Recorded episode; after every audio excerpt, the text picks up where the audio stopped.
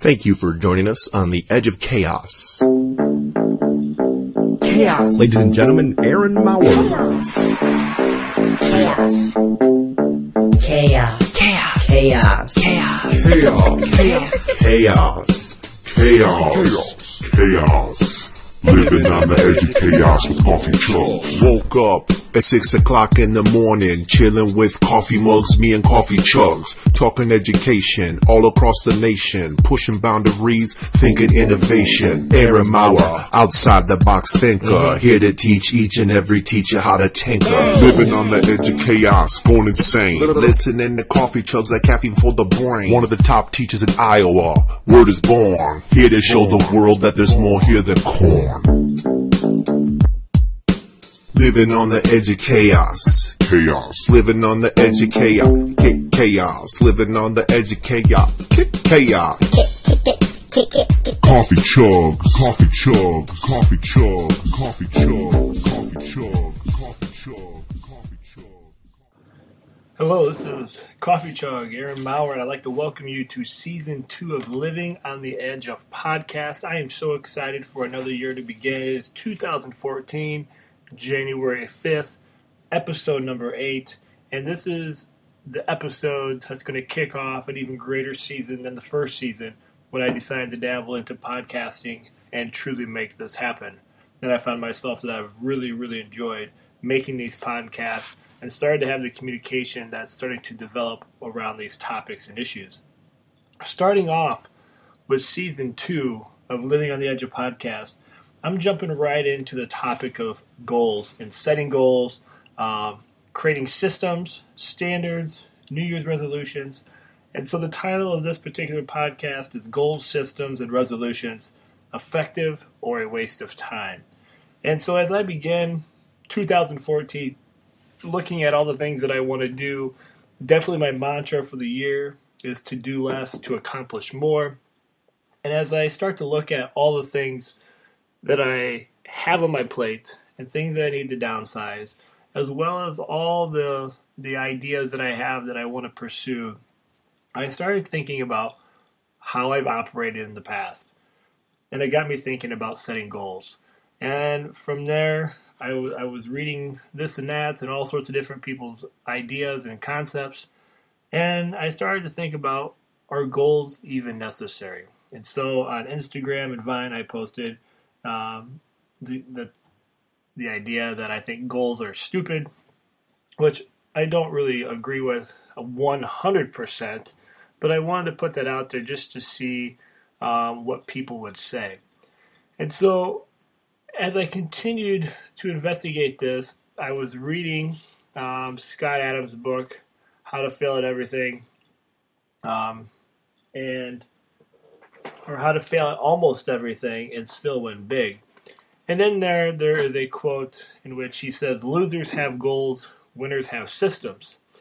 And I was creating a blog post on this, and from there as I was looking around thinking about this and really liking it because it kind of permeated the same idea of what Coach K for the University of Duke talks about how he doesn't have goals, they set standards, um, and then getting into this whole idea of, of developing a system. But then the more I thought about it, I said if you're going to have a system, you have to have checkpoints. You've got to have things along the way to know whether or not the system is working. And basically, those checkpoints become goals, essentially. And then just recently, I was listening to a podcast um, that was interviewing Michael Hyatt, and he was talking about his new project he has, in which he talks about goals. Then in there, he talks about that you should have five to seven goals, and even if you don't make them all, you're going to become closer to achieving those goals and not creating the goals at all. And so, I started to think about all these things. Are goals worthwhile? Are they a waste? And I've come to the conclusion that I'm not quite sure what my mindset is. I know that I'm in a growth mindset. And I know that I'm not just going to be satisfied with goals. I've done goals in the past. And the problem that I have with goals, and maybe it's some of my mindset, this is where I would love to have some of your feedback, is that once I attain the goal, I kind of just feel blah. I have such a laser focus on achieving one particular thing that once I achieve it, I kind of just I hit a, hit a down period, almost like a depressed state, and I lose all ambition to continue to strive. So to give you an example, two years ago, I really got into to training and fitness, and I was determined to complete a half Ironman. And that summer, I actually completed two of them, and felt really, really good. Probably the peak fitness I've ever been in um, in all my life. But once I attained that goal, I've lost the motivation. And I'll be very upfront and honest with you. Since that time, I've become a slob. I've not wanted to work out. My eating's been bad. And so I'm, I'm putting together, here's that word again, a system to help me get back on track because I know deep down that I love doing that training. I know exercise is good, and I know how much energy and better I felt and more creative I was when I was working out on a weekly basis. But I burned out. I hit that goal, and that was it. And here I am, almost 250 pounds, about 40 pounds overweight, and completely out of shape. Just jumped on the bike for the first time in four or five months. I can barely sit on the saddle uh, because it was pretty painful. And so I sit there and look at our goals, what I need. And maybe it's just the mindset that I'm going into. So I'm structuring the idea of developing a system. And if we go back to the topic that Scott Adams said that losers have goals and winners have systems, and yes, this is being pulled out of context from the book and an article that he read. But someone in the discussion on Facebook with Tim Ferriss, who posted this quote as I was writing the blog post, said that just to add a just after losers, so it becomes losers just have goals, which is exactly what I was after. I think you have to have goals, but the goals have to be built into a system where they're not an end all be all. And so the system that I have is more of a, a well being platform. What am I doing? What's the exercise? What's the nutrition? But beyond the physical stuff, what am I doing mentally? What's my system for writing my book, creating these podcasts, getting my voice and ideas out? And so that's where I think you start to develop a system that works for you. And if you follow my stuff on my website or, or, or other places, you know that I have two calendars, massive calendars up on my wall. I'm going to be tracking and developing a system. And uh, I'll share all that in a future podcast in terms of exactly how that all is going to work. But what I want to know from you is what are your thoughts? What do you believe about goals, systems, New Year's resolutions? I think New Year's resolutions are a joke because they're the ultimate failure. Anything you look at, it, people usually follow and fail within a month or two. But goals and systems, I think, have something, have some merit to that. And so I want to know how do you create your system? What's your system look like? What are your tips? How do you develop goals? How many goals do you have? Michael Hyatt suggests five to seven. Um, and let's start to share and help out one another because I think that's what the Coffee Chug PLN, this podcast, and this community needs is a structure to not a one size fits all type mindset that we so often have in education that drives me nuts, but ways in which we can all enhance ourselves, whether that's in the classroom or even just taking care of ourselves individually so that we can be more productive in the classroom as educators, parents, coaches, and mentors. So, my system, and I will give some visuals to this, is a system with checkpoints or slash goals along the way. But those goals are not end all be all. They're more just to kind of see if the system is actually working.